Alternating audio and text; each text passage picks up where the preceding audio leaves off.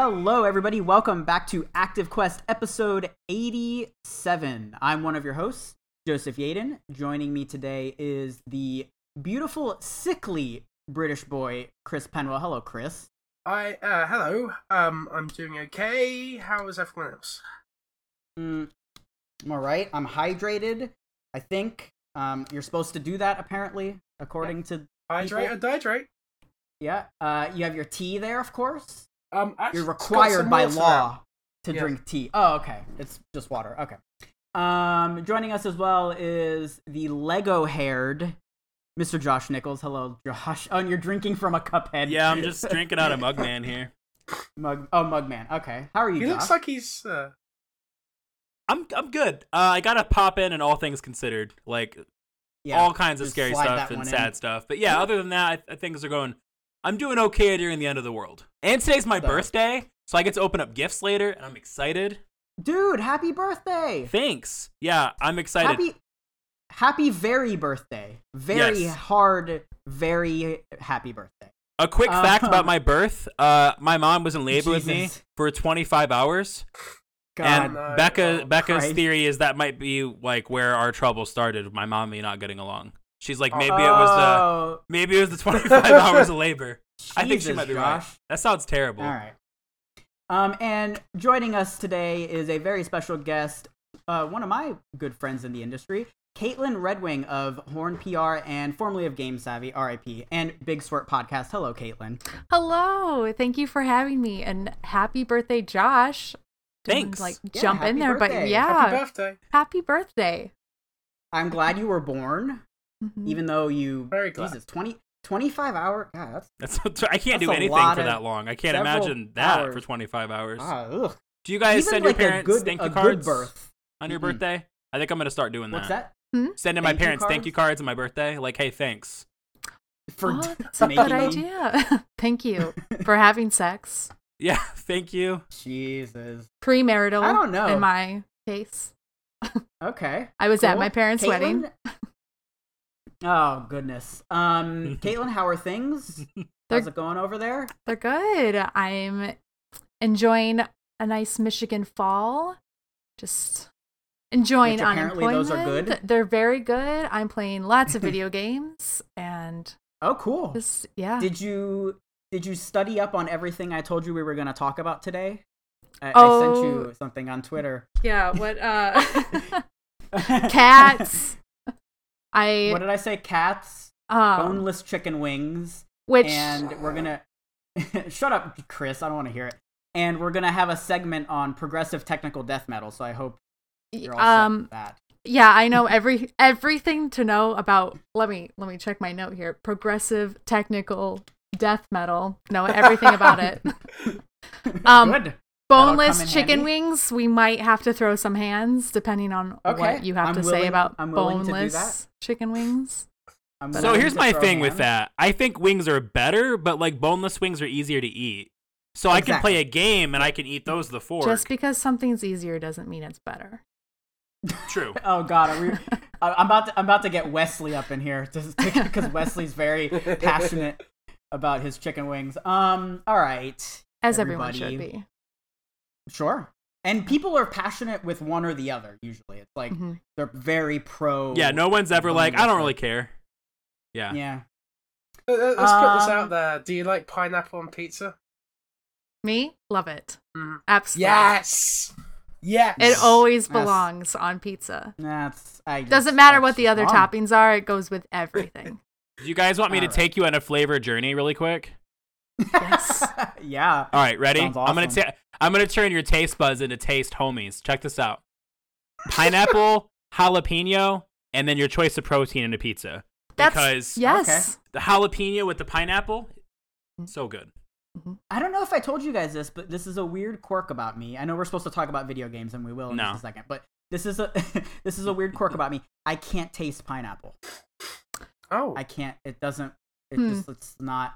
It wasn't programmed. Yeah, when I put it in my mouth, I can feel the texture of it, and it's like wet and stuff. But yeah, I can't. Wet ass pineapple. That doesn't sound right. Jesus, Josh. Yeah, I think there's something wrong. I think something happened. Too much. I don't know. Too many spicy things. Here's my theory. I think pineapple tastes Joseph, and then the flavor that we're tasting on pineapple is actually Joseph. You know, like, you're making a strong case for cannibalism, and I don't think that's what we really want to talk about. That's a good segue to talk about Cannibal Corpse, the death metal band. It's a good segue. Okay, no, let's talk about video games, because there were a lot of things that happened this week, and it was very eventful. I think it was. Chris, what do you think? Wasn't it eventful? Oh yeah, totally. A whole bunch of stuff. TGS is going on right now, so that's a whole thing. There's a lot of stuff going on with there. We have a little bit of a follow-up with the whole Michel Ancel story. Last week we covered him leaving. Yeah, unfortunately. We covered him leaving Ubisoft, so we'll talk about a little bit more info on that. What else? Just this little indie studio got purchased by Microsoft. A little studio you've never heard of, probably. Microsoft bought Bethesda for $7.5 billion. Like, what? Just on a Monday or whenever. Oh my god, that was wild. And then Amazon Luna was announced, the new cloud-based, subscription-based, whatever thing Amazon is doing. So we'll talk about that. We've got a couple of listener questions to get to. Actually, I don't know if this is all of the listener questions. We'll have to, during the break, we'll put the rest of them on there. I think there are more here. And of course, we have a question from number one Turner and Hooch fan. So we'll have to cover that. I've been playing Dark Souls, Two Souls, Two Furious, apparently. Caitlin, you've been playing Hades. Yes. That's a good video game. Everybody's hot in that game. What's up with that? It makes me feel really ugly when I play that game because everybody's so hot. Being bisexual makes it even harder to play this game because I want to marry and do other things with every single person from this game. I liked your tweet. Yeah. You were like, I heard everybody's hot in this game. And then like 8 hours later, you were like, update, they are. Yeah, I have Natalie from Fanbyte Media to thank for her tweet of just talking about, I think she also mentioned that being bisexual and playing this game makes it very difficult. And I was like, well, I have to play it because it looked interesting, but it's not a game that I normally would play, right? But it has surpassed all my expectations, and I haven't slept since I started playing it. So the past couple of nights I've been up till like 4. Love it. Beautiful. That's healthy. That's how you know a game is good. You know, like when you're like, no, I don't need sleep. Yeah. Especially when it's a rank light. Yeah, hell yeah, that's true. Josh, you've been playing a little game called Mini Craft. There is many times of crafting in there. Yeah, there are mini crafts. So we'll get into that as well. Aside from that, Chris, I'm sorry you're feeling badly. Thanks for trucking through. If it gets to the point where you're hacking up a lung or whatever you Canadians do, whatever you are. You might have to bounce, but if not, yeah, I don't know. I think you'll be all right, maybe? Yeah, I think I'll be fine. I was able to record something with Luis that I'll be talking about later, Luis Alameda, about on the Go Beyond. Sorry, I might be a little incoherent today. So, I hope you pull through, Chris. I'm really rooting for you to fight this and not die. Let's fight it. At least you remember that you're British and not Canadian. Yeah, that's true. That's an important distinction. So let's just get into some quick notes here. And if anybody has anything they want to add, they can jump in. There's a couple stories that I want to spend a little bit more time on, but for the most part, yeah, just a couple quick things. The Animal Crossing Halloween update got announced today. It's coming out September 30th. Caitlin, you're excited, right? Yes, we can grow pumpkins.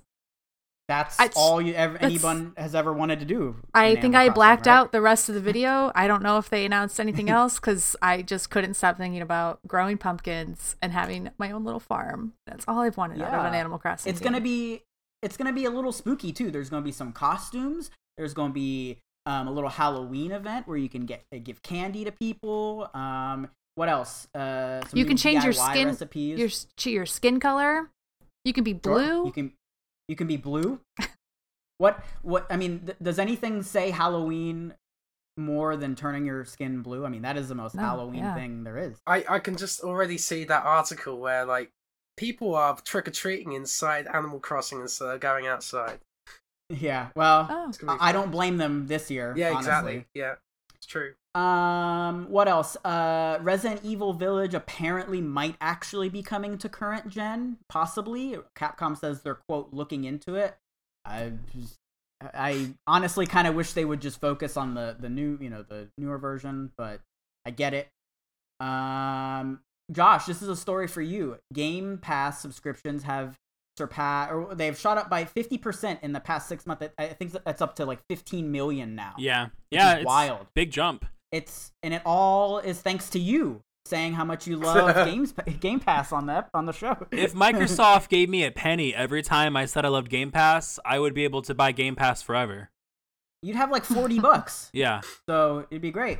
We're actually trying to get a birthday wish from Xbox Game Pass. I need them to acknowledge me, you know. Anyway, really quick on that, I just want to say my favorite part about Game Pass, it's not just that, like, oh, there's a bunch of games. It's like you get to check stuff out without having to ask yourself, do I want to buy this? Mm-hmm. And, like, I think we take that for granted because people could get into entire genres that they wouldn't normally buy. But, like, yeah, I'll check out a roguelite. Sure. You know, I think that's really special. I think that's cool. Also, bring back demos. Yes. Caitlin, are you a Game Pass connoisseur? I used to be when I played on my Xbox One, and then I switched to PlayStation, but I plan on getting the Xbox Series X or S. Haven't decided which one I'm going to get yet. I will dive back into Game Pass. You are so on brand, Josh. My God, you have a Monster energy drink in your fucking hands while you talk about Xbox. Drinking it like wine, too. I'm letting it aerate. That's so funny. Now, my thing with the Game Pass, I think it's awesome. I'm totally down. I actually really like that it's on PC because then I don't have to buy a whatever console. So there's that. And I was playing Grounded on it, the game where you're real little and you're out in the yard. It's a good little video game. I like that one.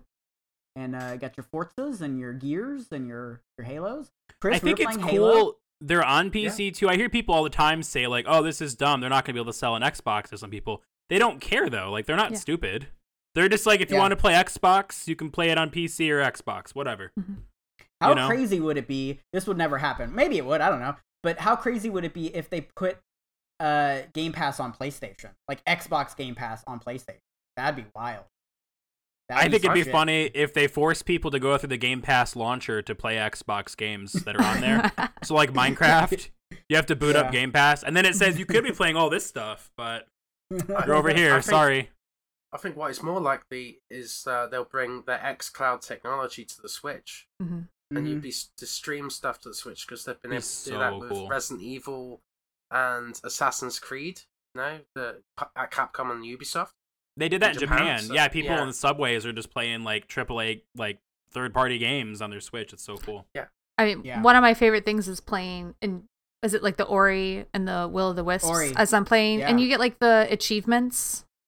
Oh, that's right. Yeah. So they have like they've got the achievements, and I don't know. I like being able to get the achievements on the Switch, even though it's an Xbox or Microsoft game. Right. I did the same with Minecraft Dungeon. I logged into my Game Pass account or whatever on PC, and it said I had achievements in Minecraft Dungeons. I'm like, I didn't play this on Xbox. I'm like, oh, I played it on Switch, and they're friends, and they talk to one another. Ah, beautiful. I like to collect trophies, but like the animations that you get when you get like the achievements, it's way better. Mm-hmm. I liked when you get the rare one too. It like pops and it's a really cool noise. Yeah, that sound effect. Cool. PlayStation just goes like, "Gring." And it's like, oh, that's cool, yay. Yeah. But yeah, the Xbox noise, it's like, It's an event. You know? It's an event. Yes, it does hit differently. Give me that dopamine, please. Please, I need it. Please. Really badly this year, please. Okay. So yeah, let's quickly talk. I don't want to spend too much time on this, but let's quickly talk on the Michel Ancel story here. So apparently, last week, everybody knows that he left Ubisoft to go work in his animal sanctuary, which I knew sounded like bullshit. Doesn't that just sound like bullshit? Like does. Right off the bat. Yeah. Whatever you're doing, I'm suspicious of now. And apparently, Many of the Beyond Good and Evil 2 delays were caused by the sheer scope of the game. Michel Ancel wanted to make a highly detailed world, and this game planned to include multiple planets for the player to visit. One developer noted that Ancel wanted a, quote, stupid level of detail for Ganesha. Am I saying that right, Chris? Yeah, Ganesha? it's the main city that's been in the marketing. And by the way, this is a story from Tech Raptor from Robert N. Adams, just what I mentioned. Thank you. For Ganesha City, a prospect that was viewed as a little nuts considering the scale of the game. Several developers speaking to a libertarian. Oh wait, what's that word? Liberation. Liberation. From a French publisher. Yeah. Oh, okay. Oh, speaking to Liberation. Thank you, Chris. Alleged that Ancel would regularly trash talk developers or ask for redesigns on parts of a project. These delays would have a compounding effect. One department suddenly falling behind would have a knock-on effects on everyone else in the studio. Yeah, that makes sense. So basically, from the reports we're hearing, there was a little bit more to why this guy left Ubisoft, and it wasn't as wholesome as it seemed. And this is kind of par for the course for Ubisoft, unfortunately, right? Like, this is kind of what they've been known for in recent years. So, what do you guys think, Chris? I know you're a Beyond Good and Evil fan. You're looking forward to this game. I'm a big fan of the series he makes, but I'm not a fan of him anymore. Once again, a fan of the art, but not the artist. Yeah, that's something that we've had to deal with a lot. So, bummer. And then obviously he is responsible for Rayman, which I know that's near and dear to your heart, Chris. It is very near and dear to my heart, yes. I remember getting it for my 10th birthday. Talking about birthdays. I had this 10-year-old birthday Chris. Card that was like with Rayman on it and stuff. It was, oh, man. So here's what happened. Yeah, Ubisoft went, okay, they found out we're being mean and being shitty and sexually harassing everybody. We got to be good. And then he went, I'm leaving. I'm going to go live in the zoo. I like being mean. Yeah. But just have to say he didn't sexually abuse anyone. He was more like... Oh, yeah, I just meant Ubisoft in general. From, being shitty. The reports and the accusations that are against him. Basically, he just seems like an asshole. Yeah. He sounds like he's just like a Russell Crowe kind of shitty. Like, he's difficult to work with, and he throws chairs, but you get Gladiator. Bring up Russell Crowe. It's going to break my heart. Love him, but kind of a garbage human. Yeah. Caitlin, any thoughts on the Beyond Good and Evil 2 delays and Michel Ancel and all this Ubisoft toxicity? I mean, I know there's not really a whole lot else you can say other than this sucks, but anything? Part of me kind of thinks that they're probably all of Ubisoft right now is going talking to HR, looking at all of the allegations they have, and are probably approaching people and kind of giving them the option of like, you can either leave or you're going to be forced to leave. You're going to be fired. Yeah. And it is a better look to just be like, yes, I quit and I'm going to go work on my animal sanctuary than being like, I got fired. I got canned. And look, I love Ubisoft and I love their games. And there are a lot of people who work there that I am really fond of. And I think they have a long way to go in terms of workplace culture and addressing all of the sexual harassment, the management styles. But I don't think it's an impossible task. I think it's just going to take them a long time, and it's going to take them a while. They probably can't can everybody at once, and they're probably slowly going through and making hard decisions. If that is the case, that's a huge statement from Ubisoft, because Michel Ancel's like one of the masterminds behind their biggest franchises. He's an important dude. Mm-hmm. He's like their Miyamoto, right? Like, I would compare him for Ubisoft. Yeah. There's been some... I really like your theory. I hadn't considered that, but that makes total sense. Like, I think that's probably likely like what happened. Yeah. Yeah. No, that's how my brain works. That's a bummer. I don't know when we're going to see that game, Beyond Good and Evil 2. Do you guys think this means Rayman's done? Because he was the main one that was always pushing for Rayman. No, I don't think it's done. I just think it's going to be a hot minute. It's going to be a hot, real It's already been a hot minute, to be honest. It's going to be a hotter minute. Make a difference. Several hot minutes. So, what else? Okay, Metal Gear Solid Metal Gear and more Konami classics are coming to PC on GOG. Do you call it GOG or GOG? I call it GOG. Say GOG. I used to call it GOG, but that was when they just sold old games. It was good old games. But then when they started selling AAA and newer stuff, I was like, okay, I'm going to call you GOG now. So that's cool. We're not going to cover this because it's just a rumor, I guess, right now. But there's that rumor that Metal Gear Solid is out. Being, remade. Okay. And for the PS5, and it's going to be exclusive. That hasn't been confirmed yet, but that is a rumor. And a lot of sites are covering that. So I don't know if that's going to be a thing. It's interesting to see how these are coming out from like Konami and PlayStation. Like these rumors, it really seems like there's something going on there. Yeah, I don't know if it's going to be like Bethesda level buyout stuff. Oh no, God, but it'd be interesting if Konami sells their games division to Sony and then keeps the more profitable stuff. I think it's more likely they'll lease out their IPs. You can make 3 Metal Gear games and we get half the money. Fuck you, you know, because Konami is just yeah. I would love to see a remake of the first Metal Gear Solid. Me too. Oh my God, because I tried playing that like within the past 5 years or so, and it's rough. I never played it, and I've tried to play it, and people were like, "No, you just got to give it a shot." And I'm like, "No, I think if you didn't play a certain game when it was new, it's hard because you could put the glasses on and work through it. You're like rose-colored glasses. I don't have those, so I'm just like, why doesn't this guy have a fucking face?" If this is true, I bet it's Blue Point. I think. Oh man, Blue Point. Too, yeah, Blue Point. Oh God, I'm so excited for Demon Souls. You guys, have I mentioned that before? Demon Souls? What? Caitlin, do you remember that story I wrote at Game Savvy about the most terrifying creature I've ever encountered in a video game? And it's the Basilisk from Dark Souls. And I just told this whole story about my first encounter with the Basilisk, and those things still creep me out to this day. The listeners who are familiar with Dark Souls will know what I'm talking about. The Basilisk, they basically are a mix between a toad and a lizard, but they have these giant eyes, but they're not actually its eyes. If you look at their mouth, there's like a little face on their mouth. It's horrifying. I don't like Look up a picture. No thanks. And this is why orcas scare me. They curse you and they turn you into stone. It's no good.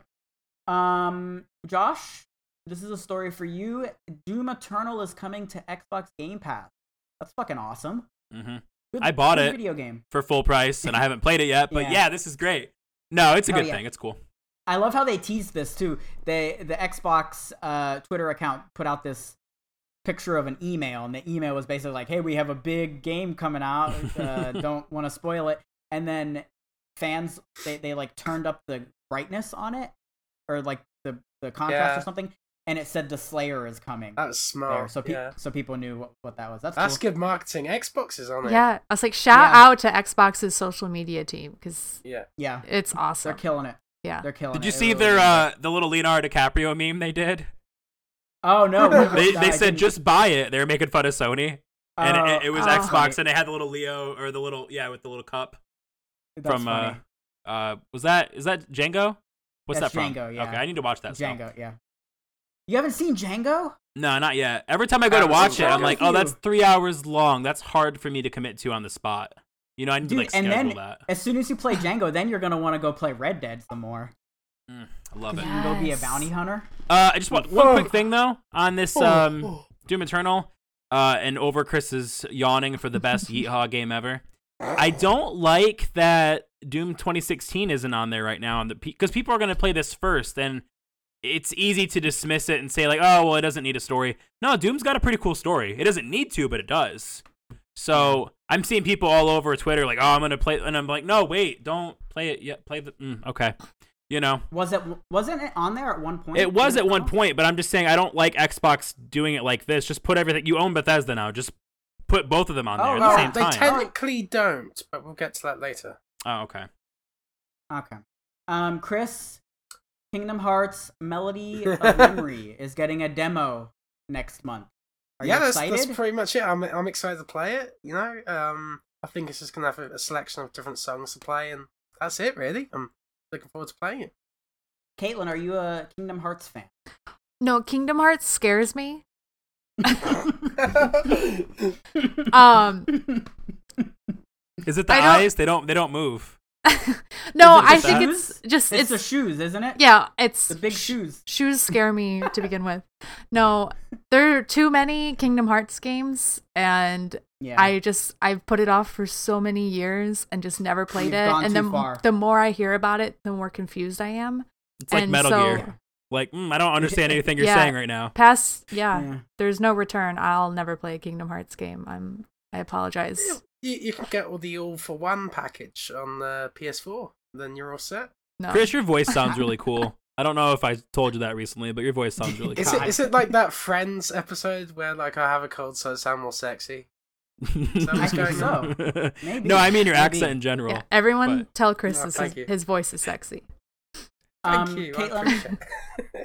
Caitlin, I'm with you. I'm mortified of Kingdom Hearts. Absolutely mortified. And apparently, well, not apparently, I guess I'm going to have to play it at some point when we get enough rating on the show. So that's if we get 100 reviews, I will eat 2 pizzas and take a nap. How many more reviews do you need? Bullshit. Let me go. I think we need about 10 more. 10 more? Okay. On iTunes. Yeah. Which, by the way, you can find our show on pretty much anywhere where podcasts are available. You can follow us on Twitter at Active Quest Show and get a hold of us via email at activequestpodcast@gmail.com. And when you send us an email, it will hopefully find us well. But you know that the emails actually don't find us well. We're all very upset. That's crying and upset. All the time. I love those memes. I hope this email finds you well. How this email actually finds me. It's like a possum next to an empty bottle of Jack Daniels screaming. I feel like I get anxiety because I hide from my email and I feel like it's always chasing me. And I'm like, no email finds me well because I don't want to open any email. It's like Sora's clown shoes trying to chase you and find you. Yeah. Yeah, exactly. Tiptoe Through the Tulips is playing in the background. All right. You guys ready to talk about some news? There's a lot of news to talk about. Let's talk about some.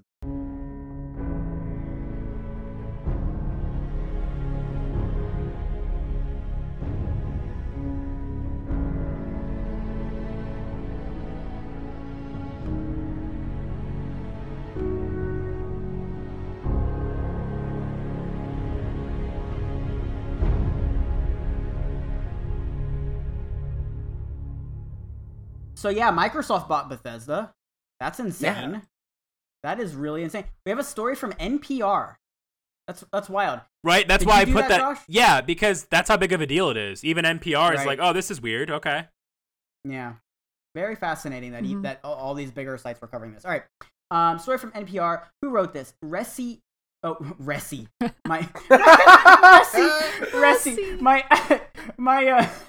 dyslexia is really kicking in really badly. All right, Reese is this person's name. Resi, fuck me, I guess. May he Resi in peace. May me Resi in peace, because I don't know how to fucking read. Reese Oxner wrote this article over at NPR. I'm still laughing about that. God. Microsoft to buy Bethesda in $7.5 billion deal acquiring Fallout and the Elder Scrolls. It reads, quote, in what is set to be one of the largest ever acquisitions in the video game industry, Microsoft announced Monday that it has reached a deal to acquire ZeniMax Media, the parent company of popular video game publisher Bethesda Softworks, for $7.5 billion. How many monies is that in rupees? $7.5 billion. What's the conversion on that, Chris? You got that info handy? No idea. Nothing. Okay. Just to show a comparison, I think that illustrates how big this is. Disney bought Star Wars for $4 billion. Mm-hmm. Yeah. Like, yeah. Exactly. Well, Lucasfilm, but yeah. Yeah. Caitlin, you were gonna say something. Well, and I was like, ZeniMax. What is it? Like 8 studios is technically. It's a lot. It's like. Yeah, they've acquired... Yeah. It's so much more than just Bethesda. Like everything right. Bethesda publishes. Employees. Yeah. Yeah. So let's keep going here. Once the deal is finalized, Bethesda properties including The Elder Scrolls, Fallout, Wolfenstein, Quake, Starfield, and Doom will be owned by Microsoft. These series will be added to the Xbox. I love how they wrote that. To the Xbox Game Pass. You can tell they don't usually cover video games. The Nintendo. That's okay. It's NPR. The internet, capital I. to Xbox Game Pass, a subscription-based cloud gaming service that has topped 15 million subscribers. The Bethesda deal is expected to be finalized in the second half of fiscal year 2021. Quote, with the addition of Bethesda, Microsoft will grow from 15 to 23 creative studio teams and will be adding Bethesda's iconic franchises to Xbox Game Pass, end quote, Microsoft wrote in a release. Quote, this includes Microsoft's intent to bring Bethesda's future games into Xbox Game Pass the same day they launch on Xbox or PC, end quote. And then it goes into, you know, some more stats. This deal is 3 times the $2.5 billion Microsoft paid for Mojang a couple years. Is it Mojang? Mojang? I think it's Mojang. Mojang. Yeah. Mojang? I don't know. The Minecraft. The company behind Minecraft in 2014. It will be Microsoft's most expensive video game acquisition ever. So, yeah, holy shit, this is a big deal. Very, very big deal. Chris, what were your thoughts on this acquisition by Microsoft? I think it sets a really big precedent for this next gen. Bethesda's a huge company. They've got Elder Scrolls, they've got Doom, they've got Fallout series. And I think this is smart for Bethesda because their game lineup has been suffering a little bit, and that might be due to budget or direction, whatever. Yeah, because Wolfenstein, that was a highly acclaimed series, and then Youngblood came out and it kind of shit the bed, and then also Fallout 76 wasn't received very well, but I've heard they've been doing some decent updates of it, so there's that. So yeah, they have multiple projects in development. Perhaps they'll make a new engine with the next few games, especially with Bethesda. I think they've said that. I think they have, yeah. So maybe they can finally get those resources from Microsoft and really make it look stunning. And it's kind of strange. It feels random to me because they have Obsidian at the same time sometimes. So, like, they have Avowed, which is very similar to Elder Scrolls, you know. Yeah. They have Outer Worlds, so it's very similar to Fallout, right? So maybe Microsoft is trying to get a stranglehold on Western RPGs, and that's their kind of like strategy. Their biggest gap right now, too. Yeah. Mm-hmm. Interesting. Now, the one question I wanted to pose to everybody, Microsoft has been perceived, at least lately, as the good guy, right? Do you think this means that all of these Bethesda games are going to be exclusive to Xbox? So Microsoft said basically that they're going to look at it on a case-by-case basis. That doesn't tell me anything. I don't know what that means. So, what do you think, Josh? It looks like your gears are turning. What are you thinking on that? I think that they finish everything they have to finish. So, like, I think the third Wolfenstein game will be multi-plat, which that's, I mean, we're obviously going to get a third one. I mean, the second game left on a, you know, sequel note. I think that Fallout 76 will remain multi-platform. I think that'll go on for longer and probably hopefully have a good turnaround since they can invest money into it while it's not making money. But I think that once they start new story arcs on stuff, I think it'll be exclusive. So I think Evil Within 3, if it happens, will be on PS5. But I wouldn't be surprised if Ghostwire Tokyo is an exclusive, though. I wouldn't be surprised if Starfield is. And I know some people are upset about it, but you can't yell at everybody and say, you can't yell at Microsoft and say, hey, you need to buy studios, you need to build studios, you need more games. They did it, you know? So there's a few things. So Deathloop and Ghostwire Tokyo, they're going to be PS5 exclusive, console exclusive. Yeah. Well, they were already announced, so that's fine. Makes sense. So those are coming to PS5, but I think like after about a year, they'll be on Xbox, so there's that. But I think they might have a similar strategy. So, like, for example, the next Elder Scrolls, right? That could be Xbox exclusive for a year, and then it could release on PlayStation or perhaps even like Switch Pro or whatever it's going to be called. You know what's interesting? Later on. What's interesting is that actually happened with Oblivion. I'm pretty sure Oblivion came out first on Xbox, and then maybe a year later it came out on PlayStation or something. And Morrowind was exclusive because the PS2 couldn't roll with the big boys. Oh man, Caitlin, what do you make of all this? This is a crazy story, and I wanted to get your take on it. Yeah, I think you've all made really good points, and I pretty much agree that I think what they're working on right now, like, we know, like, Deathloop's going to be a PS5 exclusive. They'll go to their prospective consoles. But I think Microsoft, I think this is a really good opportunity for them to acquire a lot of exclusive opportunities moving forward. I don't know. But I can also kind of see maybe their exclusives are for a year and then they port them to a Switch. And we know that they're always going to port Skyrim to any console generation that they can, because Skyrim makes all of the money. Oh, I liked that joke too. People said Todd Howard sold Skyrim one last time. Yeah, because people, some people, everybody is going to buy Skyrim for the 10th time. But I don't know. It's a huge acquisition. $7.5 billion is a lot of money, but they're gonna make their money back. There's just so many huge IPs for Microsoft and so much potential. It'll be interesting to see what they decide to do. And it's not just games they'll get that money from. It's merchandise, it's clothing, it's movies, potentially, TV shows and stuff. So they'll make it's more than just the games.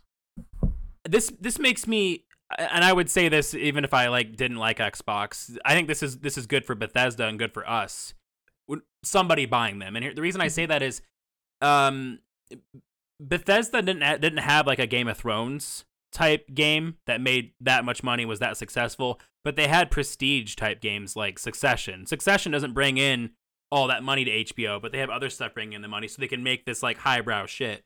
I say that because The Evil Within, those games are amazing, but they don't sell well.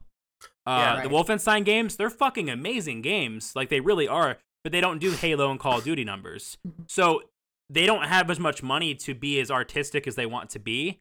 And I think this frees all those really, really talented people that can now get these ideas greenlit and these games greenlit. And they can put 2 more years into a new Wolfenstein game without having to get Youngblood in there to make some quick money to, I don't think the games are going to be better. So even if you have to play them on PC or Xbox, the games themselves will be better because the funding's there, So. I would say this, though. I think it's a bad thing for smaller developers, especially indies, because now they have one less publisher to go to if they need help. Or Xbox is really good with indies, though. I don't think that'll be a problem. I think it could be a concern for AA studios for sure, though. But indies, the ID at Xbox program is amazing. I know everybody thought it was weird that Cuphead went to other systems. That was just a really big indie game. That was... Yeah. How that happened. That was never going to be exclusive necessarily. I want to mention really quick too, if I can find it, I'm trying to find it really quick. Kat Bailey, I really liked what she had to say about this. She's the editor-in-chief of US Gamer. She's the editor-in-chief of US Gamer. We're going to try to paraphrase and maybe we can link it later. But basically, she talked about how this can be both good and bad for the industry. It's good for Bethesda games. It's good for us in terms of that.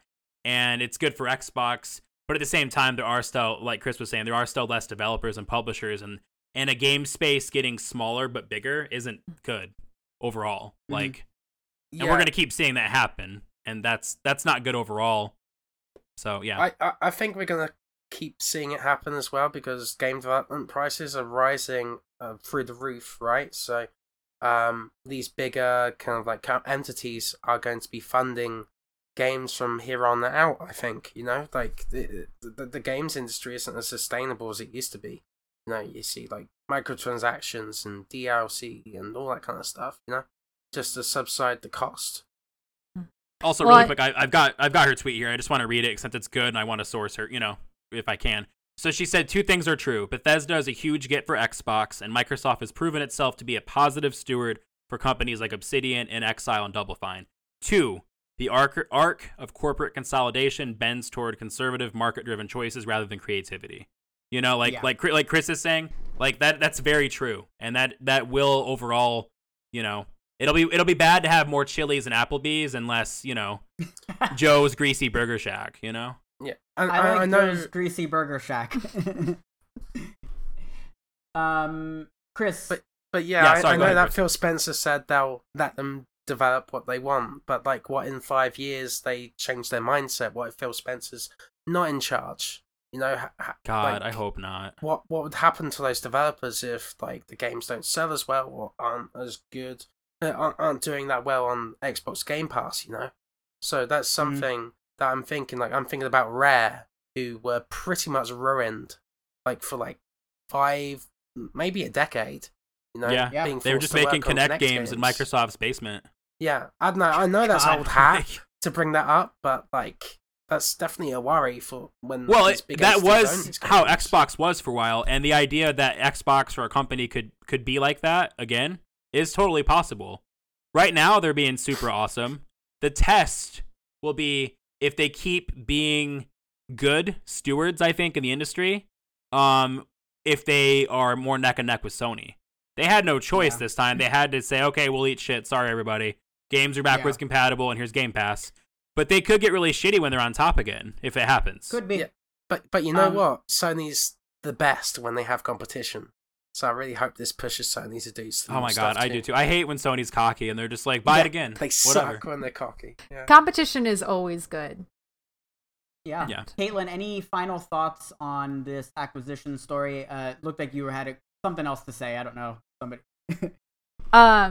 Make New Vegas 2. Please. Yeah. That's probably going to happen. Oh, yeah. So in Exile, or no, not in Exile. Yeah, isn't it? No, Obsidian, and then what's the other company? I forgot. Xbox owns both of the. Yeah. The RPG. Yeah. Obsidian was formed by former Black Isle Studios developers who created Fallout. Xbox owns them and Fallout now, so we could just get good Fallout games again instead of 76 and parts of 4. So much potential. I just that's all I want. Here's the thing though, Bethesda proper can now work on Elder Scrolls games, and then Fallout fans would be happy to get more games from them, from Obsidian. Personally, I'm a big fan of the Outer Worlds, so I hope that, you know, I hope those games don't come out you know, regularly rather than like every 5 years or something, or never. But you know, so very fascinating. We'll have to see how this unfolds, and just shocking story. I was when that news broke on Monday, I was just like, what? Really? Wow. Also, the day before pre-orders went live. That was really funny and good placement. Yeah. So, Caitlin, did you get your hands on an Xbox Series X or PS5 pre-order? I got a PS5. I got the one with the disc drive, but I kind of decided that that's the one I wanted, even though I buy all my games digitally. I still good to just be safe, just in case.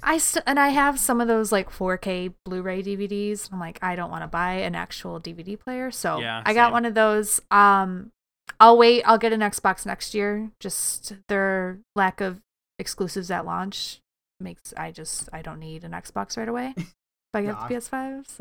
So. Swirling his. I'm with you. Yeah. Where did you get your pre-order from? Best Buy. Cool. Yeah. Best Buy was giving me problems. I couldn't get my item in the cart. It was no good. I tried for hours, and I went to bed, and then my cat woke me up at 3 a.m. It's like she knew. She's like, you need to try Best Buy one more time. And I tried it, and it went through, and I was like, yes, clutch. That's awesome. I didn't even try to get an Xbox. I just sat there and fucking laughed at everybody trying to get one. I don't try to get pre-orders right away because I don't have to have one for work. So I understand, like, you guys have to. But, like, I'm just like, I'll wait. I'll walk. I'll just go onto Microsoft's website in, like, a week before launch and be like, I would like this. Mm-hmm. And I might get it a few days late, and that's fine, you know? Mm-hmm. So let's get into this next story here. This is pretty big, too. Amazon announces Luna, another cloud-based streaming game service. This was yesterday, I think. And yeah, this is a big deal. We've got a story from Kotaku here. This is Mike Fahey. Quote, with two new physical gaming consoles less than a month and a half away from release, Amazon announces Luna, a new paid game streaming service aimed at allowing subscribers to play PC games remotely. Moses is tapping me on the shoulder. Hello, Moses. Here he comes from a free Moses. Moses. That sounds great. Signing up for Luna now. Sorry about that. Luna sounds like a cat name too. It does. So let's see. Where was I? A new paid game streaming service aimed at allowing subscribers to play PC games remotely on computers, phones, and tablets. It's sort of like Stadia with a slightly better controller, Jesus. By subscribing to Amazon Luna, now accepting signups for early access at the introductory price of $5.99 per month, players gain access to a curated library of PC games called the Luna Plus Game Channel. Games will be playable across a broad range of devices, including Fire TV, PC, and Mac and iOS devices, via web-based app that bypasses Apple's App Store. Let's see, with Android support available in the coming week. Interesting. And then titles expected to be playable during early access on Luna Plus Game Channel include Resident Evil 7, Control, Panzer Dragoon, A Plague Tale: Innocence, The Surge 2, Yooka-Laylee and the Impossible Lair, Iconoclast, Grid, Abzu Brothers, Tale of Two Sons, and more. Amazon also announced the first of many additional channels, the Ubisoft channel, which will include a selection of older Ubisoft games as well as day one access to new games like Assassin's Creed Valhalla. Crazy. No word yet on how much subscriptions to additional channels, including Ubisoft's, will cost. And then they put out an image of the controller, which looks straight up just like the Switch Pro controller. Like, not, like, unabashedly, like, looks just like it. So there's that. The A and B buttons are at least in the right place. Yeah, that's true. Yeah, the Y. That's bizarre. Why do they have that like that? The X is on top on the Switch. Very interesting. Caitlin, what did you make of the Amazon Luna story? This was kind of bizarre, I feel like. I'm tired. Yeah. That was my first thought. I'm tired. From one leg, I totally understand why cloud gaming is great for a lot of different demographics. And there's a lot of potential, but coming right after Stadia and just, I don't know. It just seems like a lot. I am not sure if Amazon is ready for this. I technically kind of knew about this last year. I had Amazon as a client in PR. And so there's a lot of interesting behind the scene things, but that you probably can't talk about. I can't. I probably can't. I'm racking my brain. I'm like, I don't like Ellen. We're going to just make our guests talk about stuff. Bully me into talking. That's how it works. I don't know. Was anybody asking? I don't think anybody was asking Amazon to do this. It just seems like they're trend forecasters, which that's probably not the correct job term, but we're just like, hey, video games are the future. So you need to stick your nose in it. Like you stick your nose into everything.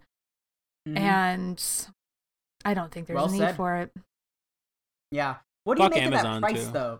Yeah, fuck Amazon. What do you make of that price, though? That price is pretty good, don't you think? It is very good. It's much better than Stadia because besides like the Ubisoft channels, and there might be an additional price for that kind of stuff, but it's $5.99 a month is your price, and then you already have access to the games, whereas like Google Stadia, you pay the monthly subscription, and then you have to buy the games. Right. Yeah, never made sense. Yeah. Yeah, it's very bizarre. Which sucks because Stadia works good. Like the technology's there. Google made that part work. They just decided to make it shitty right before they launched it. Right. You know, basically. Well, and when Google launched it, it was so confusing. I remember having to I remember I had to cover it, and I was trying to find out like all of the details, and it was like pulling teeth. I couldn't figure it out. Whereas like the Amazon Luna, they were very straightforward with most of the information besides the whole like channels, if there'll be additional costs there. But right. Chris, any thoughts on this? I honestly think Amazon's way more likely to succeed with this than Stadia, just because one, they have Twitch integration already, and they're kind of already in that field. So like I think they've already started the groundwork of a subscription service with Twitch Prime. So basically you get like free games with that. So they've kind of been experimenting with it. And I can definitely see like in a year's time, okay, this is included Amazon Prime, you know? I could see them definitely making that. That's a really good idea. That's a great idea, actually. Yeah. But yeah, I think it's good for people who can't really afford like a PS5 or an Xbox Series X, I think it'd be a really good way for people to really dive into next gen. If I don't know, if it has the latest games and stuff on it, it might be a good alternative. I have a Fire TV, so I'm gonna give it a go when it comes out in Canada. Cool. And yeah, I think the games so far sound good, except for Control. Fuck the game. Chris is a Control hater. I don't know. Oh my god. Oh, so Caitlin, you like Control? I love Control. Okay, you have to explain it to us sometime. Make an argument for Control because none of us like it. None of us like it. We don't get it. I don't know where I'm supposed to go. The HUD shit, the map shit. Nothing. Okay, the map is trash. I don't even know. I wasn't prepared to talk about Control. I like the with a bunch of people who hate it because I loved it. I loved. It's okay. No, it's. Well, I'll just give a little spiel. But I loved. I mean, the gun, like all of your fighting abilities. I just anything that has to do with like kind of like telekinesis is my jam. The atmosphere, I like. Good atmosphere. I feel like good atmosphere. I feel like I watched like Twin Peaks and all the ID shows where you're just, it's like, I don't know. I love those ID. I love Twin Peaks. Dude, those ID shows are so awesome. Yeah. Like, every time one comes on, I'm like, yes, murder, yes, more murder. I read all the files in the game, and I felt like I was piecing together puzzles about strange things that were happening in small towns and, like, Alabama or, like, other like Midwest flyover state, and I just wanted to know so much more. But I will say there were times where I had to look up and be like, what did this mean, because I was a little lost at times. But overall it was a really immersive game for me, and I liked it. I think we need to give it another go. I'm gonna get the Ultimate Edition and try it again. Play on the PC if you can, because I played on the PS4 and there runs like butt. It's not great. I honestly think we should do a re-review of that game on PS5. Yeah, we could try it again when it comes out. Yeah. Because it will have better visuals and stuff. I just want to say really quick too on this Amazon thing. There. Yeah, I think they'll be successful, but I think the reason they'll be successful is because they're an unregulated monopoly. Like, they shouldn't have their hand in that many things. They shouldn't be able to have that much of an advantage. But I think it is enticing, and it is a good deal. And I think this pretty much gets rid of Stadia. I mean, I don't see how Stadia could their service drastically. I hope Amazon doesn't really dive in and buy studios and stuff like that. That'd be the worst. I think they will. And they've got the money. Yeah. Eventually, not probably now, will. But I think they're gonna find a way. Spencer mentioned. Oh, go ahead. Sorry. I think they're gonna find a way to screw over Twitch streamers as well. They'll do something where they will encourage people to stream through Luna onto Twitch. And if you don't, I don't know, you'll get more ads, or this is all me speculating, but just they will get a commission cut. From subs and stuff. Probably. Yeah. It would not surprise me. Fascinating. Very fascinating stuff. All right. We're kind of running long here, so let's try to get through these other stories, and then we'll do some listener questions and talk about some Dank Souls. So next story, this is such a disaster. Sony clarifies that PS5 Spider-Man Remaster is not a free upgrade for PS4 Spider-Man players. I want to find... there was a statement. Do you guys know what I'm talking about? The one that melted my brain? Yeah, can you... I want to find that statement. Imran shared something about it and was like, that clears things up, but like, you know, it didn't, was the joke. You might be able to find it in his feed. I mean, speaking of being dyslexic, I felt dyslexic reading that statement. I want to read it out loud because it's fucking hysterical. So we've got an article here from IGN, Jonathan Dornbush. No plans to offer Marvel Spider-Man Remastered as a standalone PS5 game, Sony confirms. And... I want to read the actual whole quote. I'm going to read the whole thing. It's going to take a minute. From Insomnia. Or from Sony. It's from Sony. All right, here we go. It reads, quote, my dyslexia is going to kick my ass here, but let's go. Quote, Marvel Spider-Man Remastered is an enhanced version of Marvel's Spider-Man and is included as part of Marvel's Spider-Man Miles Morales Ultimate Edition for the PlayStation 5. In addition, players who purchase Marvel's Spider-Man Miles Morales on PlayStation 4 can upgrade at no additional cost to the PS5 version of Marvel's Spider-Man Miles Morales and can take advantage of a paid upgrade to download Marvel's Spider-Man Remastered. There are no plans currently to offer Marvel's Spider-Man Remastered as a standalone. Players with a copy of Marvel's Spider-Man for PS4 can purchase Marvel's Spider-Man Miles Morales Ultimate Edition to experience Marvel's Spider-Man Remastered on PS5. Marvel's Spider-Man is also for PS4 will also be backwards compatible on PS5.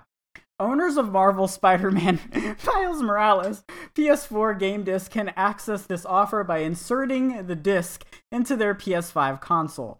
PS4 game disc owners who purchase the PS5 digital edition disc-free console will not be able to access this offer. End quote. What the fuck did I just read? They saw what 505 to a Control went. No, we can do better. You hold my beer. Hold my beer. Hold my beer.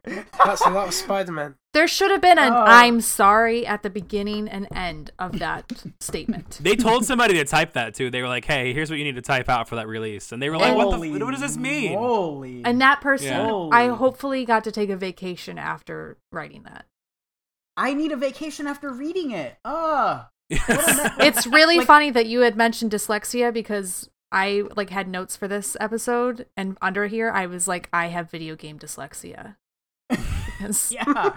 So, aside from the horribly written statement there, that's kind of shitty. That whole practice, I think. I don't know. It's tough. It's confusing. I think.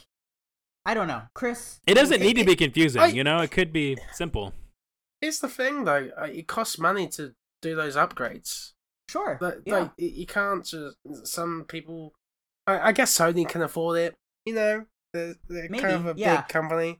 But I don't know, I just think for games like Control, maybe they could have justified the upgrade price if they came up with better messaging. Mm-hmm. Maybe, that's what I'm saying. I'm not saying the practice of charging for an upgrade is shitty. I'm saying the lack of clarity. And the confusion in the messaging, that's shitty. I think that's and then not being able to buy it individually? Yeah. Kind of that's odd. Too? That's very Nintendo. Honestly, when I read this, it reminded me of Chris, you might not get this, but Joseph and Caitlin will. It reminded me of American healthcare. I'm trying to figure out how to get what I want and I'm paying for the option but not paying for it. I don't mind paying for healthcare, but don't fuck me in the process and make it confusing at least. I don't mind paying for Spider-Man 4 on PS5, but don't lock it behind an Ultimate Edition. It shouldn't be the Ultimate Edition. It should be the Standard Edition, or you should be able to pay that difference and buy it individually. Yeah, just charge people $20 for it. Whatever. Yeah. Move on, And if it's $20, you should just eat that cost and have it in the Standard Edition for the Miles Morales. Make things so much simpler. Yeah. And you just give something back to the people who are already buying your games. I think... if you already have the PS4 version disc, they should just let you play the enhanced edition. Just eat the cost because these people bought your game before, whatever. Mm-hmm. And then I think the enhanced edition should have been in the Ultimate Edition of Miles Morales, just included. And then I think you should be able to buy the Ultimate Edition for $20 or $30 separately if you wanted to without owning it. That would have been how they could have handled this. Can we just get rid of Ultimate Editions?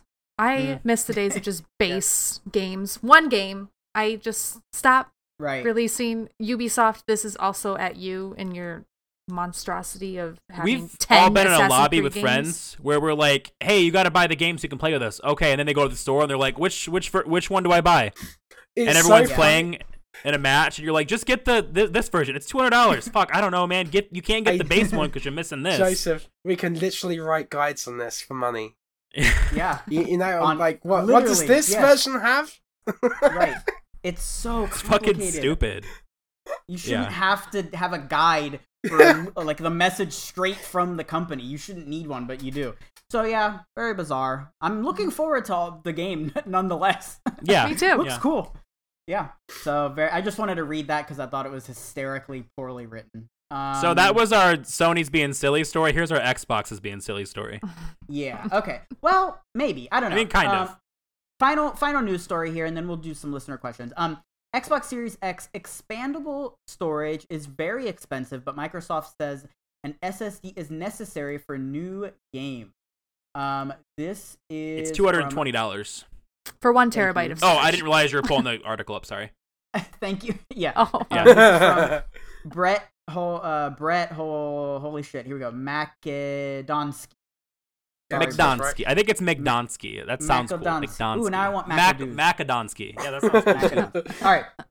$220 for a terabyte. As predicted, an extra terabyte of storage for the Xbox Series X won't come cheap.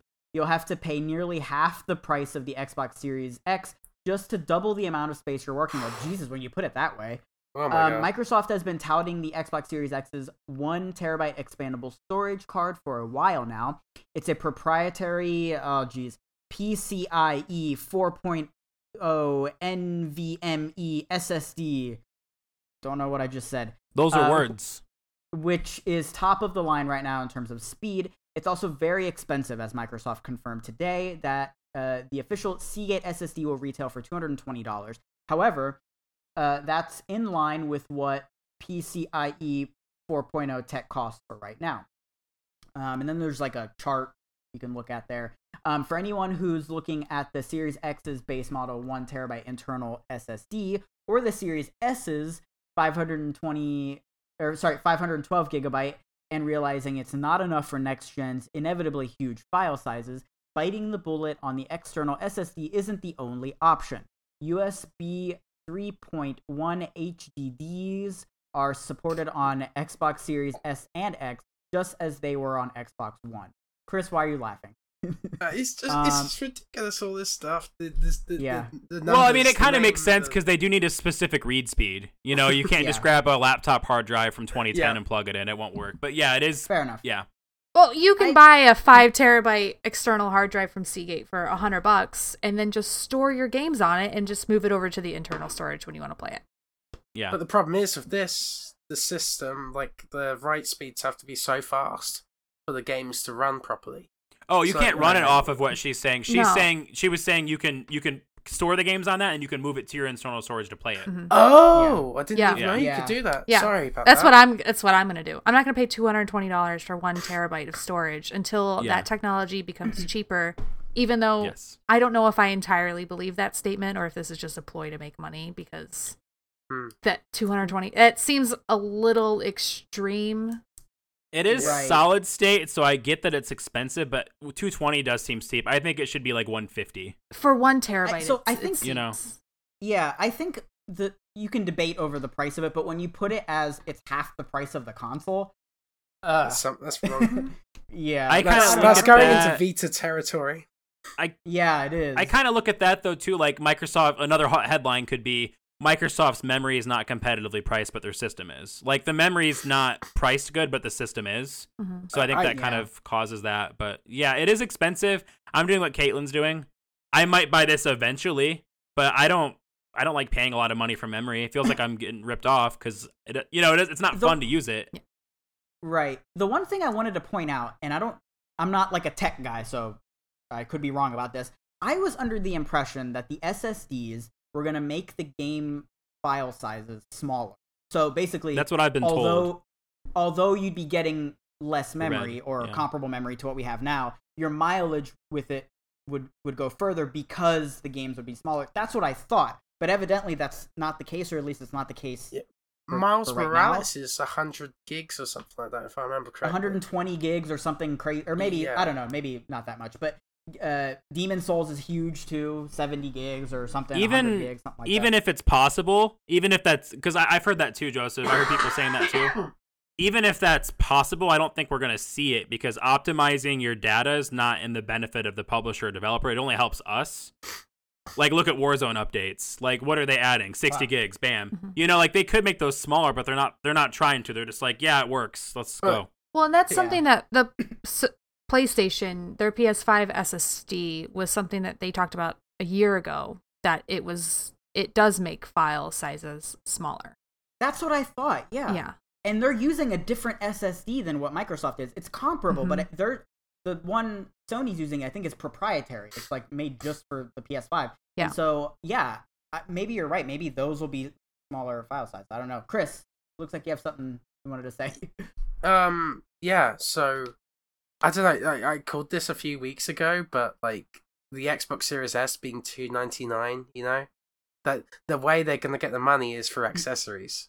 It's going to be through controllers. It's going to be through hard drives like this, you know. So yeah. I'm not surprised that it's going to be so expensive because that's the way they're going to get their money. Sure. Yeah. So kind of a bummer, but what are you going to do? I mean, I guess Caitlin's solution's the best, right?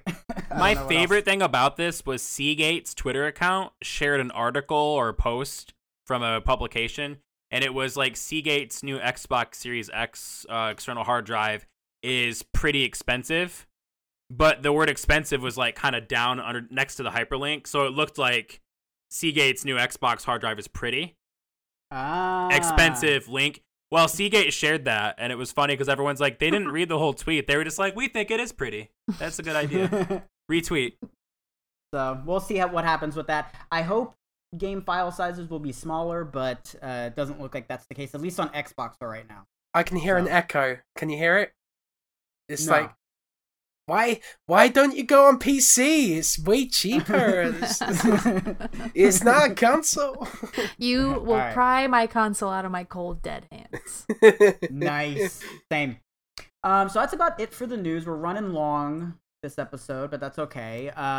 We're going to take a little break, and then we'll come back and answer your listener questions. So we'll be right back.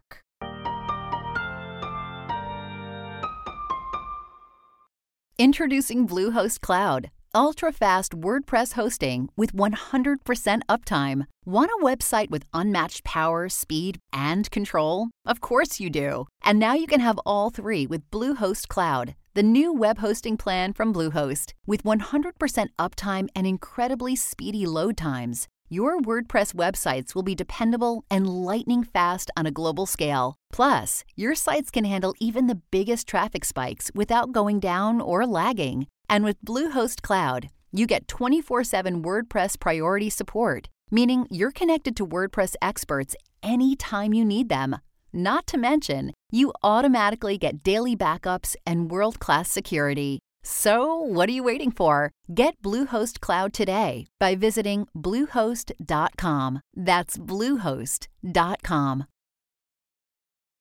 All right, everybody, we are back. Thank you for joining us on this long episode here. Although, Josh, as you pointed out during the break, when we're coming up on a console launch, there's always news and we have to devote more time. Or maybe Chris said that. I don't know. One of you guys. You guys both look alike. Josh definitely said that. Yeah. Okay. Huh? All right. No, I'm kidding. I'm kidding. No, you don't. So here's the part of the show where we answer your listener questions. Remember, you guys can always get a hold of us on Twitter at Active Quest Show, via email at activequestpodcast@gmail.com, or every Wednesday we post our Twitter thread where we ask for your questions and comments. And yeah, we've got several questions to get to, so let's just try to blaze through them so we can get to what we've been playing here. Bella, friend of the show, associate editor over at The Gamer, asks, if Konami really did offer up a next-gen Metal Gear Solid remake that looked cool and had a good team behind it, would you be on board or not? I would give them a chance, at least.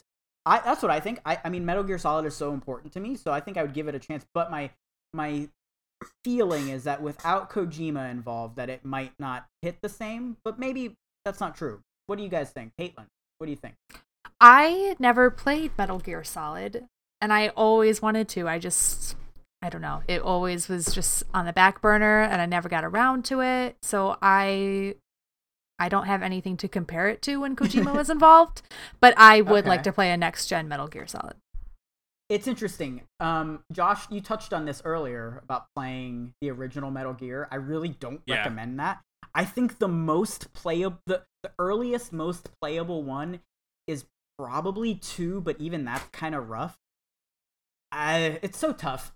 Josh, I think you're right. I think if you didn't play those games when they were new, they're kind of hard to go back to.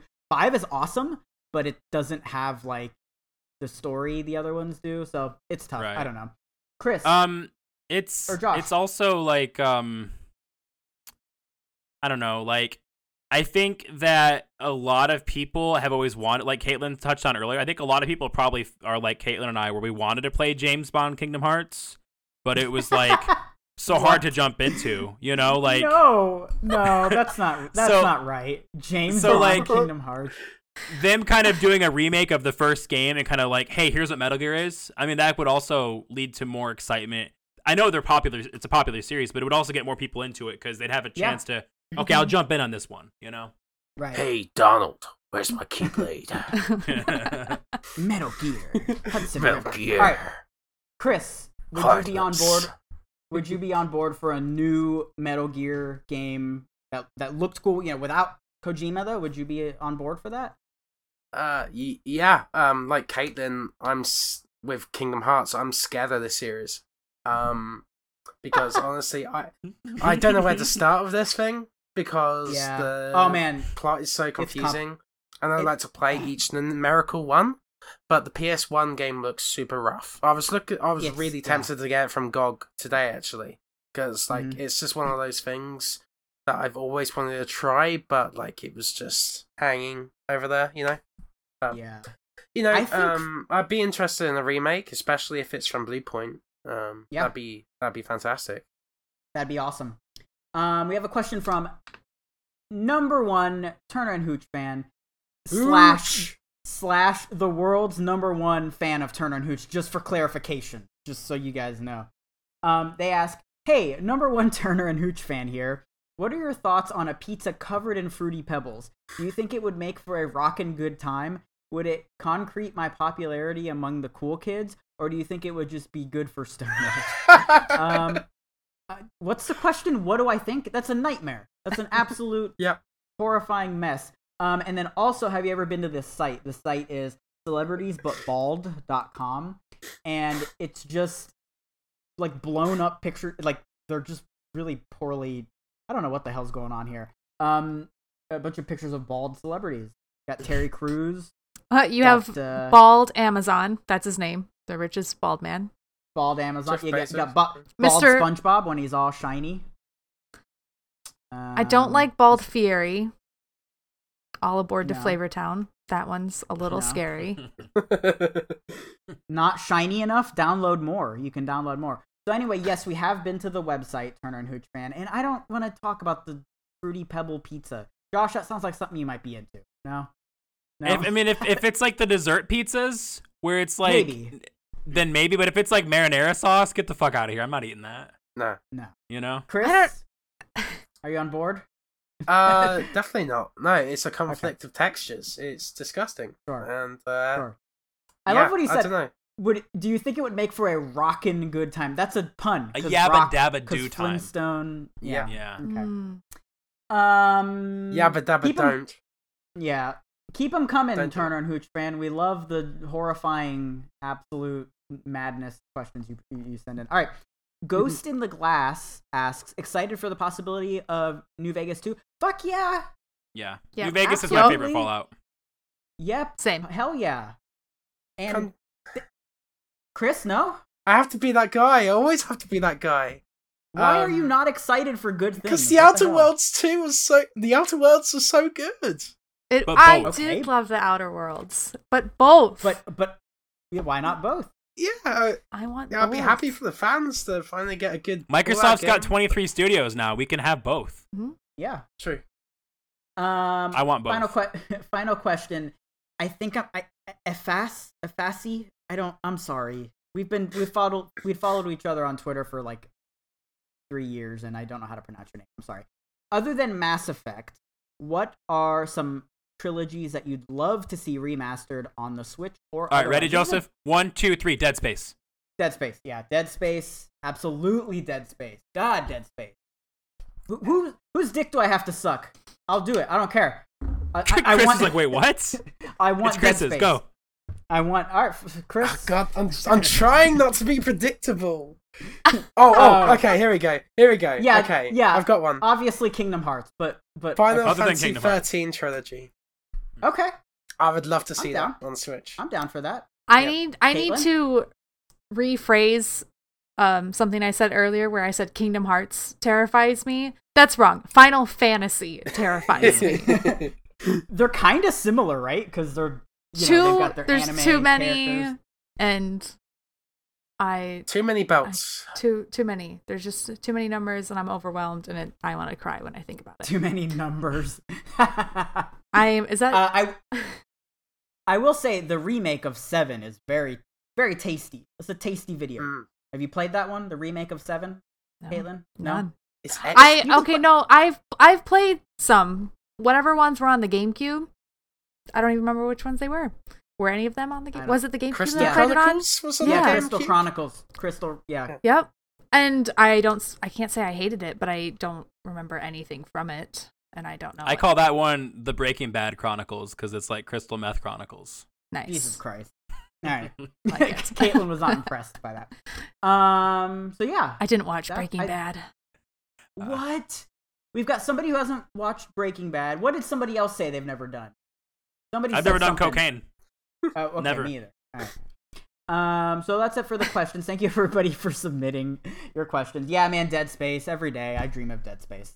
And the Dark Souls trilogy I think would be cool. We already have the first one on Switch, but I'd like to see. Why not? Yeah. All right, let's get into what we've been playing. We're going to cut it a little short this week because we're kind of running long here. I blame Chris for some reason. Why? He's sick. Don't blame Chris. Okay, all right. I blame John. That's fine. And your fancy cardigan. Xbox. I gotta talk about Xbox all the time. Xbox Game Pass. Let's talk about what we've been playing, Josh. I'm gonna throw it over to you first because you've been playing Minecraft. Very random, but okay. Let's do it. Let's talk about some Minecraft. That's very Xbox. I've always loved Minecraft, but it's harder for me to jump into games that don't end when I'm busy, you know? Mm-hmm. And so I haven't gotten to play it in a long time, and I have been busy lately, but I just told myself, I don't know how long I'll play, you know, without taking a break from Minecraft again, but like, I'm going to play this while I don't have as much time, because I've just been really busy lately. And it's been nice to just, you know, play some Minecraft. Chill. Yeah. Yeah, it's very chill. You didn't shout out to the co-op version. Too. It works great. Like Becca was like, "Oh shit!" She grabbed her controller and just hit start, and it was like, "Bam!" Yeah. Like it's drop in, drop out. That's super great. You didn't play the VR version, did you? No, but I want to. I still have dreams about that HoloLens demo. He was like lightning. I remember. And then it got rid of something. Yeah. God, that was like E3 2016, something like that, 2017. God. Yeah, Minecraft's cool, man. Music is so good. I love music. Talk about games that intimidate me, though. Minecraft intimidates, which is funny because a bunch of 12-year-olds play it, but it absolutely mortifies me. And I'm also shout out to the Adventure Time texture pack. What about the Super Mario texture pack? I like that one too. Yeah, that one's good too. But it's really cool being like, hey, look, there's Choose Goose because he's the merchant in that game, and it's great. So, Josh, when you play Minecraft, do you play in the creative mode or the survival mode? Or I play in survival because I'm intimidated by myself being the restriction. If I'm the reason, blew my mind. Like if I'm the reason that I'm like if I'm playing in creative mode, anything's possible, and then I'm the limitation. That's too much responsibility. So I play in survival because it's like I can try to make some cool shit, but I also got to stay alive and eat. Yeah, you know. Okay, bet. It gives me a purpose while I try to do a good job. I'm gonna use that in real life and say that I'm living in survival mode and not creative mode. So I have no one to blame except for me just trying to sleep and eat and survive. And there's some truth to that because if it weren't for capitalism, maybe I'd be playing the violin instead of trying to pay my fucking bills. Exactly. You know. Speaking of survival modes, Fallout New Vegas has a really cool survival mode. Josh, you just did the chef kiss. It's so good. Crazy though. You have to like, it's like really hard to begin with, but then you have to like eat and sleep and stuff. I think it's just called survival mode. Look into that because it's really cool. Yeah, you have to like regulate your hydration and shit. It's crazy. Yeah. I love it. Yeah. Cool. So Minecraft. I really want to try the PS4 VR. Me version, too. Because that's a free update. I think it's free. It probably is. Yeah, I need to play that in PS5 because I've never got to play that. It looks cool. Yeah. Chris and Caitlin and me, I guess, we can talk about some Hades. You guys want to talk about a little Hades? Caitlin, I'm going to throw it over to you first. You mentioned that you're very attracted to the characters in Hades, and I'm with you. I'm on board with you. But let's talk about the gameplay, because the gameplay is really cool, too, in addition to the smoking hot characters. So it's a roguelike, which is intimidating, I think. And you play as Hades' son. And yeah, you're trying to escape from the underworld. That's kind of a cool premise. And you get all these weapons, and you get to talk to gods and goddesses, and it's really cool. Caitlin, what do you make of Hades? How are you liking it? I love it. I will say it probably took me about 30-ish minutes until I really got the gist of the game. Because like you said, it's a roguelike game. You've got lots of different weapons. The bow and arrow is my favorite, and I have to force myself to play the other weapons. Oh, interesting. Yeah. Huh. That's the one I tried to avoid. Really? Yeah, I don't like the bow and arrow. I'm a fan of the spear. What about you, Chris? I'm spear. Spear. Bro, hell cool. Yeah, spear. I like Team Spear. I like the spear, but I don't know. There's just something about that bow and arrow. But with certain of the what are they? Like those extras. Boons, I think. Yeah, sometimes you have to get the right boons for that. The bow and arrow to be really powerful, but I've been having a blast with it. I'm blown away with the actual story of the game, and all of the characters' relationships with one another, and how much what you do plays into your relationship with these characters, giving them gifts, or if I saw on Twitter, and I can't credit who posted it because I cannot remember, and I'm so sorry. But they beat Meg, and she had mentioned something that you would only beat her because you were using the mirror as to power yourself up, which is true. And there's there's an option where you can go and you could pay a key and you can reset all your stats. And if you go back and beat her after resetting her stats, she acknowledges that. And that's just that level of detail is. Just, I love it. I love when games just put that extra little detail that most people probably wouldn't even come across, but just the fact that it's there and they have put that much love and attention to this game, you can feel it. You can tell that these people spent a lot of time in this game and put a lot of love into it. Yeah, it's cool. Chris, how are you liking Hades? I absolutely love it. You know me, I hate roguelikes usually. Yeah. I just don't like the repetitiveness of them. But here's the thing, Supergiant Games does an amazing job with this genre because it keeps you invested. The amount of boons available to you changes each run you do, pretty much. And then the story grabs me. Just like Caitlin, right? It really grabbed me because it kept changing things as you went to the place, went back to the hub area after you die, right? So time and time again, you'll see something new. And it's really cool how they did that and how the characters interact. And I absolutely loved the experience. And I can't wait to go back to it. Yeah, it's you look forward to dying and going back to that hub area, which is new. I would like to say this though, actually, I do wish they had different bosses for each area. I wish they alternated it a bit because there's only so many times I can kill the Hydra before getting a bit annoyed of it. You know what I mean? Mm-hmm. So. Oh man, that Hydra messes me up every time. I'm real bad. I'm real bad at video games. Not with that bow and arrow. I'm gonna give the bow and arrow a try. Caitlin. So one thing and this is true for most of the roguelikes I've played, I feel my success is totally determined by the drops I get. It's not so much me. At least that's how I think.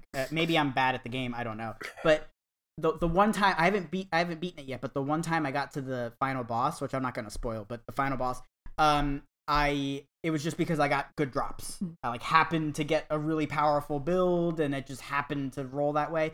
And then literally the next run, I died on the first boss. It's just, to me, that's kind of the issue. But maybe it's just that I'm bad, and maybe I'll need to try the bow and arrow, and maybe I'll be better. Isn't the randomness kind of the part of the fun, though? Yeah. It is. Yeah, it is. I guess I guess I just wish. I wish it was. I don't know.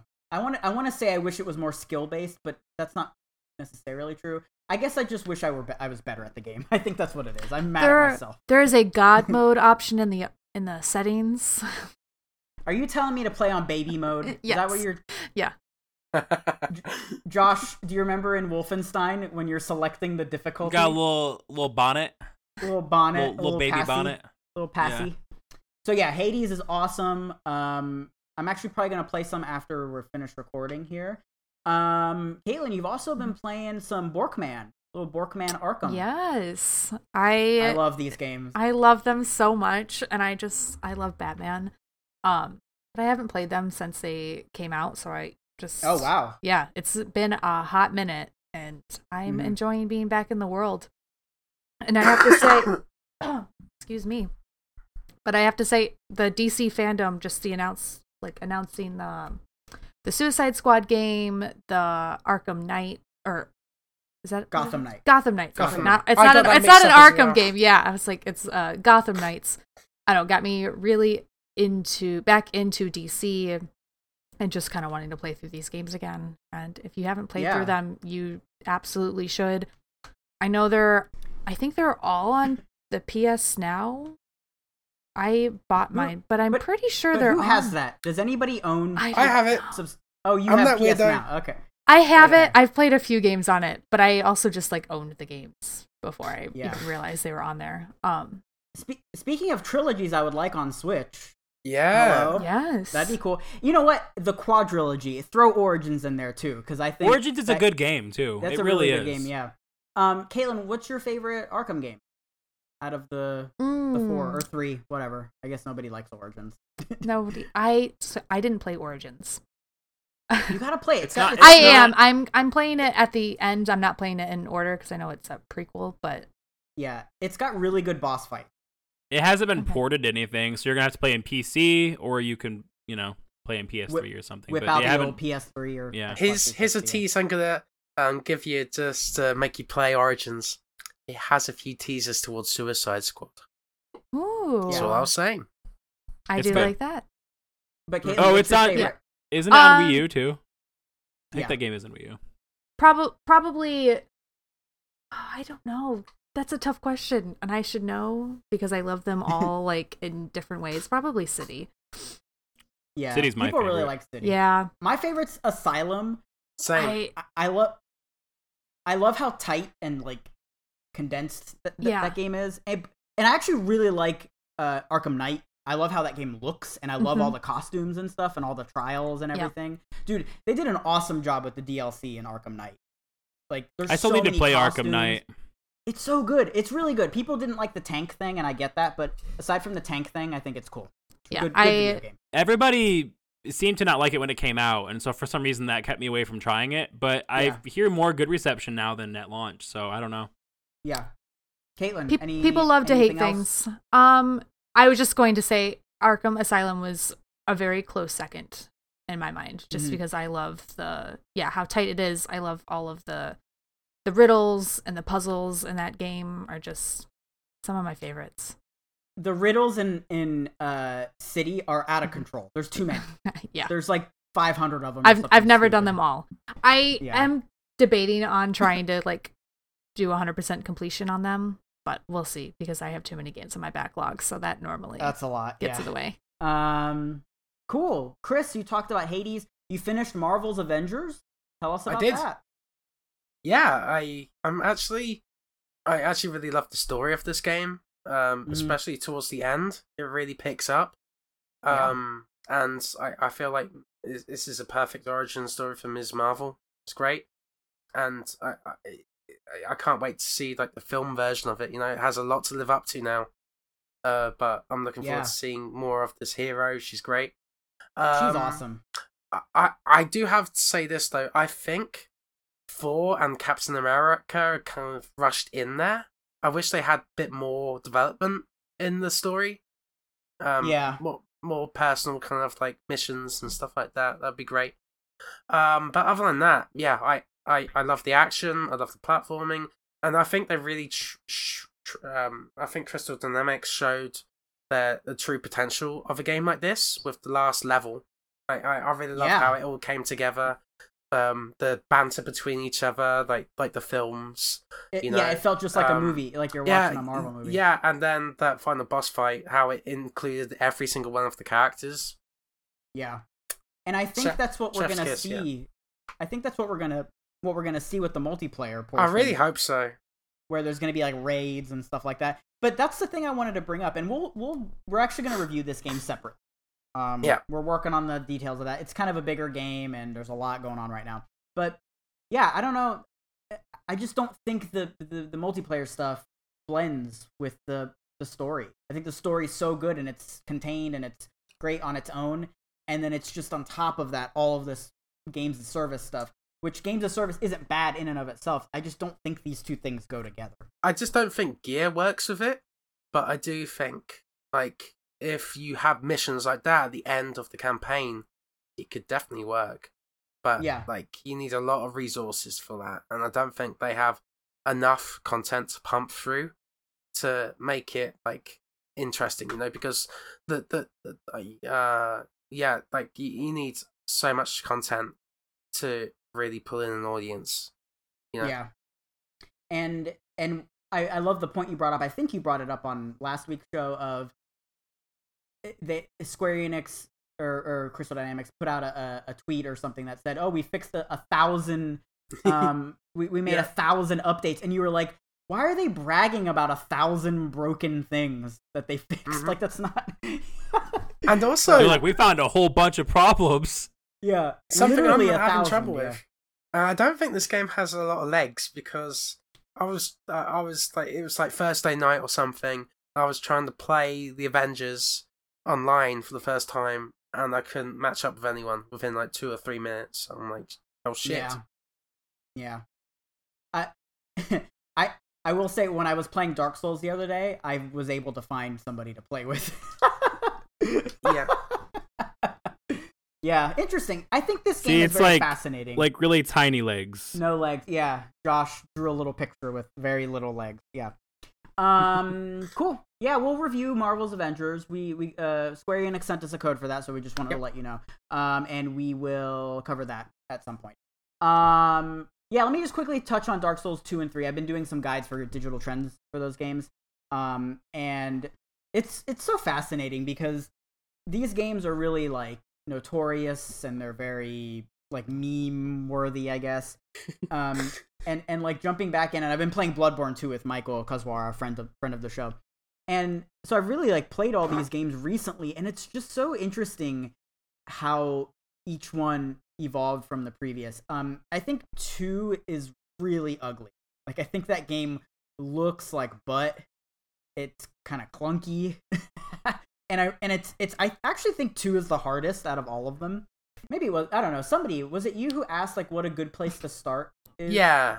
It's tough because like I really recommend to play them in order, but the first Dark Souls is so hard. It's I've struggled with it multiple times. And like Demon Souls. Griffin. And Demon Souls is so fucking clunky, and it plays like a freaking couch to try to control that thing. It's just but I think 3 is maybe a good place to start. Bloodborne's actually pretty good too. Yeah. Those games are just so awesome. So yeah, and I've also been playing Hades, and yes, those characters are attractive. I will say that. So that's pretty much it for this long episode. Caitlin, thank you for joining us. Thank you for giving us your time. Yes, thank you. We appreciate you being on the show, and check out your podcast, Big Swert Gaming. Yeah. Right? Did I say that Big Swert. Okay. It came from a typo, but we're rolling with it. But thank you so much for having me. Yeah, you're awesome, and I hope your move from New York goes well. Thank you.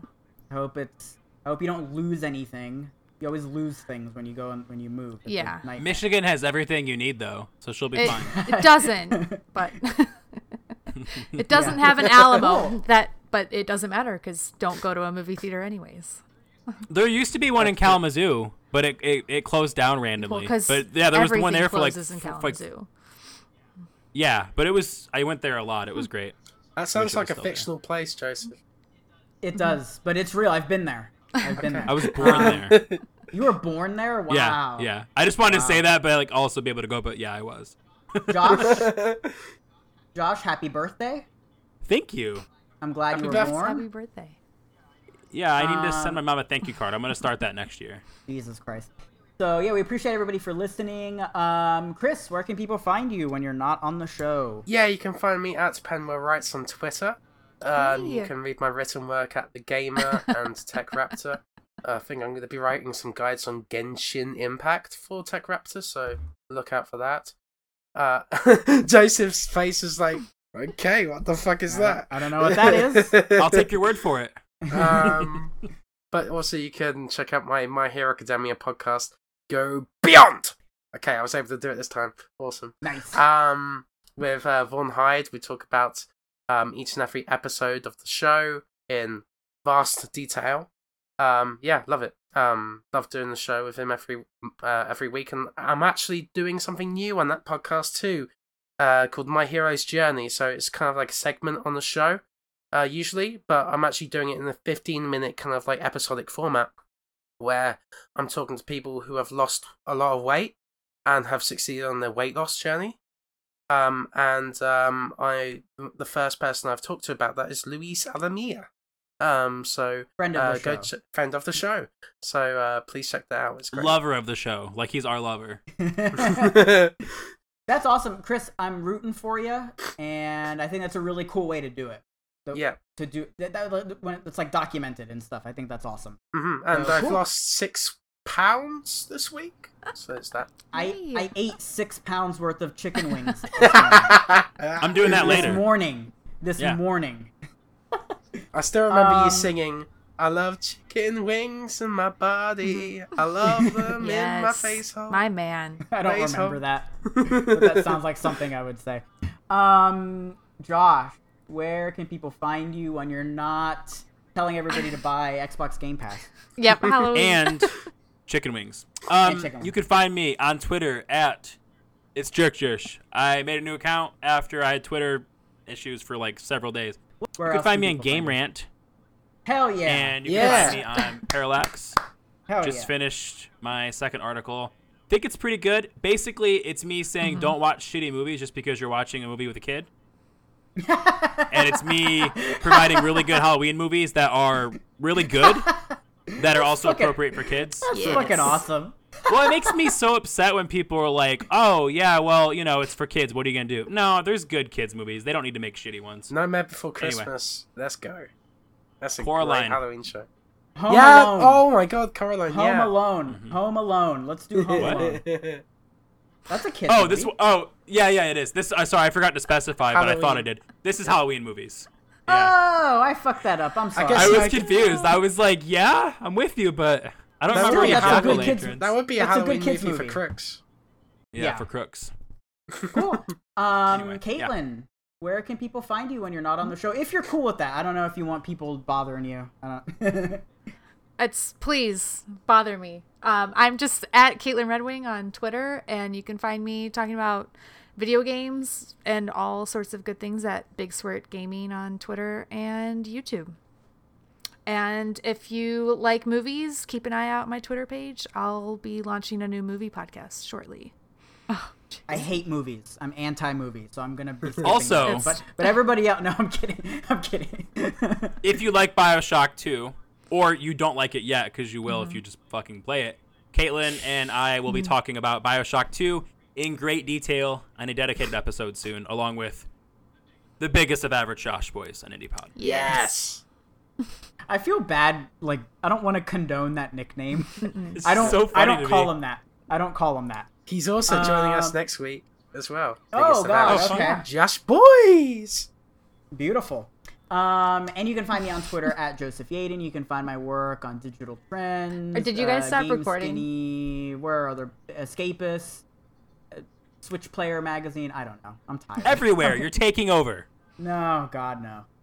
So we appreciate everybody for listening. We will be back next week for episode 88. That's a palindrome. And I'm looking forward to it. My name is Phil Spencer, and we're including chicken wings to Xbox Game Pass. Fucking A, my God. Can you imagine if Game Pass Ultimate came with a monthly subscription? Yes. Sign me the fuck up. Only if they have the bones enough. No bones! We will catch you next week for episode 88. Take care. Bye. Bye. Bye. Bring Jar Jar Binks to Smash Brothers.